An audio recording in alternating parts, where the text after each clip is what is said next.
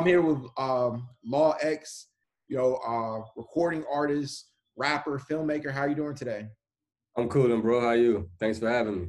Man, most definitely. So, like, um, you recently just dropped the Love Drug series. You know, yeah, yeah. everything. Like, you know, uh, this is my first time interviewing you. Let's start from the beginning. Like, um, I was reading your IMDb bio and say you were actually born in London. Yeah, yeah, I was born here a long time ago. So yeah, I was raised in America, and I just decided to, uh, you know, come back. And I think I left like right in the nick of time, like right before COVID, maybe like a year before COVID. So I was able to experience London before shit went crazy. You know what I mean? But uh, yeah, so I'm out here, still out here at the moment, so South you, London. So you were actually like uh, raised in VA though. I was raised in Virginia, then I moved to uh, Georgia, then I went back to Virginia, then I went to California, and then I just get bored quick, you know what I mean? So I don't really like being places too long. I'm bored now, really. I'm ready to go to Spain or something, you know what I mean? But um, yeah, so we're in London now. it's dope, man. And um, you know, like I um remember like, you know, your your earlier work, you know, uh like, you know, half a bird and like yeah. like, you know, um the Love Drug series is a departure from that because I feel mm-hmm. like you know that work I would consider trap music, but this is like more of an emo project. Yeah, definitely. It's emo rap, emo rap album. You know what I mean? So it's definitely different from the things I've been doing. And um, really, I've been doing. You know, I've been rapping since I was a, a youngin. You know, inspired by like Tupac, all the greats, the Nas, the Jay Z's, all of that. So that's how I've been rapping. Like that's what I was raised on, that type of music. But after a while, I get old, we get tired of rapping about the same shit. So what when I got introduced to emo rap, it was it was a it was a rebirth for me. You know what I'm saying?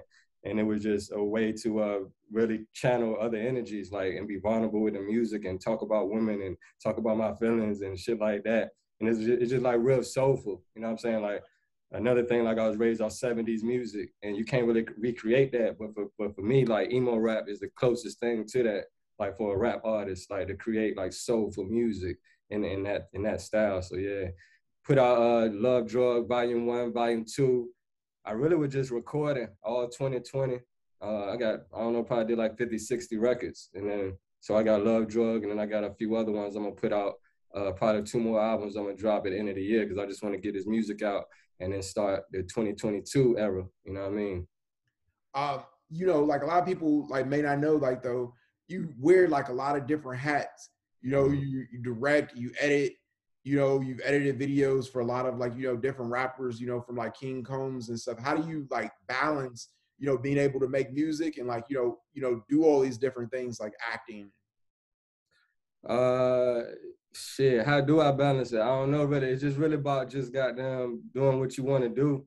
And honestly, music and and and and acting is really like the, the, the main things that I do. Really, I started doing other things because you know, I, like you said, I wear a lot of hats, and sometimes to get shit done, you gotta do it yourself. So that's how I ended up wearing all these hats and directing and editing and color grading, and I didn't did makeup before on my own set. You know what I mean? So you just got to do what you got to do to get it done, and and doing these things position you in a better position to, for what you're really trying to do. You know what I'm saying? So when I'm editing for, like you said, King Combs or or Rick Ross or Lil Boosie or you know what I'm saying, now I can have a different conversation with these people. You know what I'm saying? Instead of just saying I rap, I can say, yo, I did your video, you know what I'm saying? So it's just a different different way to get in the game. We're just trying to get in however we can get in, get in where we fit in, you know what I mean? As though how is uh living in London, you know, uh influenced the music? Cause I feel like you know what I mean, it's a it's a different vibe. Like you know and stuff, everything like when I when I watch your new videos and like, you know, listen to the music, the Love Drug series specifically. Yeah, yeah. Um it's definitely it's definitely different. I mean, I think just traveling the world, period, like you're just gonna be introduced to new things, new people. The currency is different, the way people talk different, the terminology. Like it just your brain, your brain is a sponge. You just soak all these things in, and it's gonna come out. You know what I'm saying? So it comes out in the music, it comes out in whatever art form you're creating. So that that's one uh, thing that I would say to to anybody really, but but especially artists is to see the world, meet different people, like have conversations with a random white man from from Paris, like you know what I'm saying, just like talk to these people be around these people and like visiting is one thing, but like when you live somewhere, you start to like, you know I mean, really see what's going on. And then, like I said, it, it comes out in, in, your art. So that's pretty much what Love Drug is. But like, so Love Drug is really like all about females, honestly, my experience with females. And it's, and it's been like my experience with European females, you know what I'm saying? But prior to this, it's been, I had, I dropped an album called She, that was about a woman in Los Angeles. I dropped an album called 99 Problems, that was just about various women. Like, so this ain't the first time I've done this, you know what I'm saying? But this is the first time that I've done it in the genre of emo rap where, where I think it belongs, you know what I'm saying? So I will continue to, to push on the genre of emo rap. And, and also just put together a band, which I'm really excited about because all of this music is really like band heavy music, like very instrumentational. The guitars, the, the, the bass, the, the, the drums is crazy. Like, and you know, when you see it live, you know what I mean? So it's really coming together right now. Did you uh like worry about like alienating like, you know, your core fan base because you've released a lot of like trap records previously in the past and like, you know, uh making you know something so like sonically different feeling like you know the people who like rock with you like they're like uh they're not trying to listen to emo rap. Yeah i understand that. They're definitely not. You know what i'm saying? They're definitely not even gonna get it. You know what i'm saying? But like i said um I, as an artist you just got to do what you feel.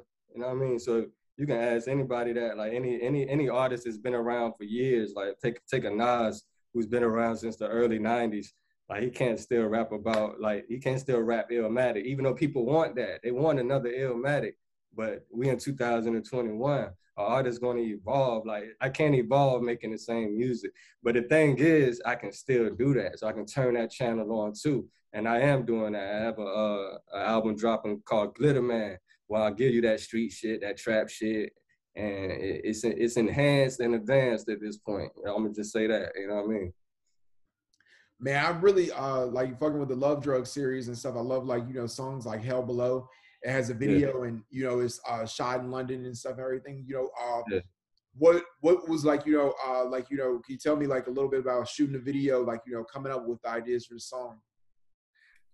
well, like you said, like me and you, uh, one thing you probably didn't mention it. Me and you, you was in. Uh, that's how we met. You was an actor and uh, one of my uh, film series that I did in 2014. I released it later on in life, but I, we shot it in 2014. And um, yeah, so that was storylines, that was characters, and you know, like a bunch of shit going on. You know what I mean? We hiring extras and you know renting out jail cells and all of that shit. With this one, I didn't really want to do all of that. I just wanted to just what I feel. Boom! I want to shoot there. Let's shoot there right now. You know what I'm saying? We ain't hiring this and that and doing like all the shenanigans. You know what I'm saying? We just turn the camera on. This where we shooting at. You know what I mean? So that, that's basically what I've been doing with, with the with the Love Drug, you know, series. Just you know, basically doing simple videos, simple effective videos, basically. Most definitely, and uh, yeah, when the day gets dark, man, that was very impressive uh, web series. I was surprised, like you know, that it finally came out you know, uh, Amazon Prime and stuff. You just hit me over Instagram one day, like randomly. Like I was like, I hadn't heard from you in like years, you know, because like a lot of people, uh, like you know, as an actor, tell you like the the projects and stuff, and everything. You know, they're gonna come out on platforms, but you actually yeah. did that. Uh, right. One of the the lead actors uh, in the web series, Amal Amin, you ended yeah. up like releasing a disc record. You yeah. know, like one of the most vicious disc records that I've I've heard uh, like you know, I mean, it's it's up there, like you know what I mean, and stuff, everything. Like you know, uh, I think it's called generational leader. Uh, right. Can you talk about that a little bit? Uh, with, with me, like with my art, like my art is uh, like even with Love Drug, you know, it's about experiences with people, and that can be through love, it could be through whatever my experience is with you. You know what I'm saying? It could be good or bad. You know what I mean? So that that just happened to be bad. he did. He just rubbed me the wrong way, and I'm gonna just express myself. You know what I mean? And I don't really try to do these things. It's not like I sat down one day and said I'm gonna write a song about Amin. Like it just comes to me. Like but I had a situation with you, and I turn on a beat. You know what I mean? It just connects, and then here we are. I got generational leader. You know what I'm saying? So yeah, I think he probably still mad about that, but yeah. it is what it is. that was hard. That was a hard diss. Like you yeah. know, everything like um and I guess it stemmed over like you know you you were asking him like you know for advice about like acting, and like you you didn't like his response.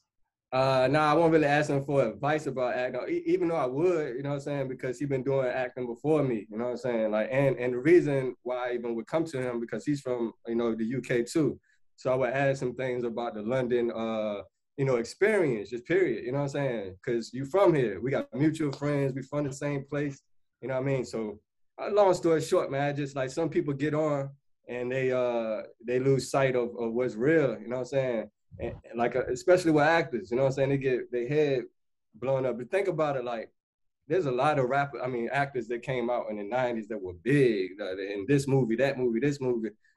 You don't hear from them no more. You know what I'm saying? They just disappeared, drop off, and Mac never heard them, heard from them again. But like, so with Amal, I think the shit just got into his head that he like better than people. You know what I'm saying? And, and so why the why the reason uh, why I named it generational leader because that's what he said to me. Like it's a text message. he said that he's a generational leader, and I'm like, nigga, what? Like Tupac is a generational leader. Nipsey Hussle is a generational leader. I could walk down the street and ask 35 people in a row who Amal Amin is, and they might not even know who the fuck you are, nigga.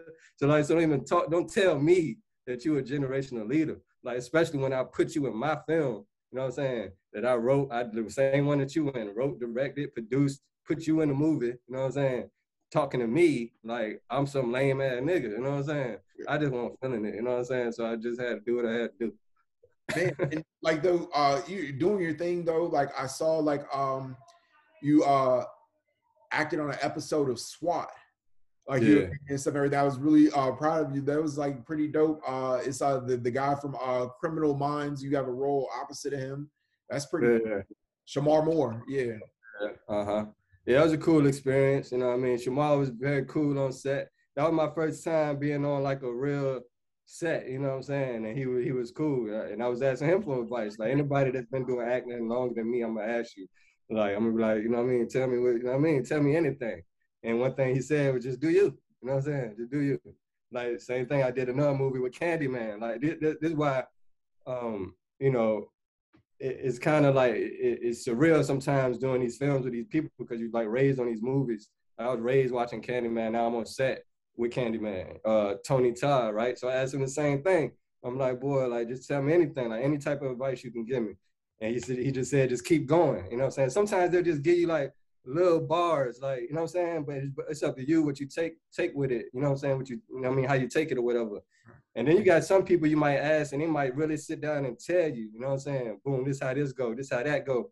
And at this point, I got my own stories, you know what I'm saying? Because this, this acting shit is not easy. Like, it is not easy getting on TV it's not easy. Like a lot of people don't know, like getting past the casting director is one stage. They everybody think they need to please the casting director, and it's true. But you got to get to the producer. The producer got to give it to their producer. Like it's a lot of stages you got to go through to get like a recurring role on TV. You know what I'm saying? So anybody that's made that, you know, accomplishment, man, like, is really a good thing. But like when once you like knock down that door, it's easy for you then because now you're getting hired based off your previous work now you get hired just because you was in that now you ain't got to go through all of the stress as much anymore like they're gonna cash you now just because you was in so and so film you know what i mean that's how this acting shit work right yeah it's the importance of like you know having an audience i don't think like uh, a lot of people like necessarily like realize that like you know if you show up for an audition and no one's ever heard of you like you know right. you be the greatest act- actor in the world but like right. you know, go with the person and stuff and everything who has an audience, you know, who like they're gonna the, the most likely work with and stuff and everything. Man, uh, back though to the Love Drug series, man, I, I really love you know like um the drugs like references, you know, and stuff everything like you know songs like Still Faded, like you know and stuff everything. Are you like you know really like you know experimenting with drugs over there in the UK? Well, the thing about the the, the album Love Drug, well, let, let's back up a little bit so emo rap is that though. Emo rap is is talking about drugs. It's talking about love. It's talking about loneliness. It's talking about pain. It's talking about depression. It's talking about the things people don't want to talk about. You know what I'm saying? At the end of the day, man, every a lot. Of, I ain't gonna say everybody, but a lot of people in Hollywood, a lot of people in the industry, they on drugs. they on cocaine. They on mushrooms. They, if you look at like some of these movies or even commercials, you'll see like little images of this shit. You know what I'm saying? Like you might not notice it. You know what I'm saying? just like normally watching it.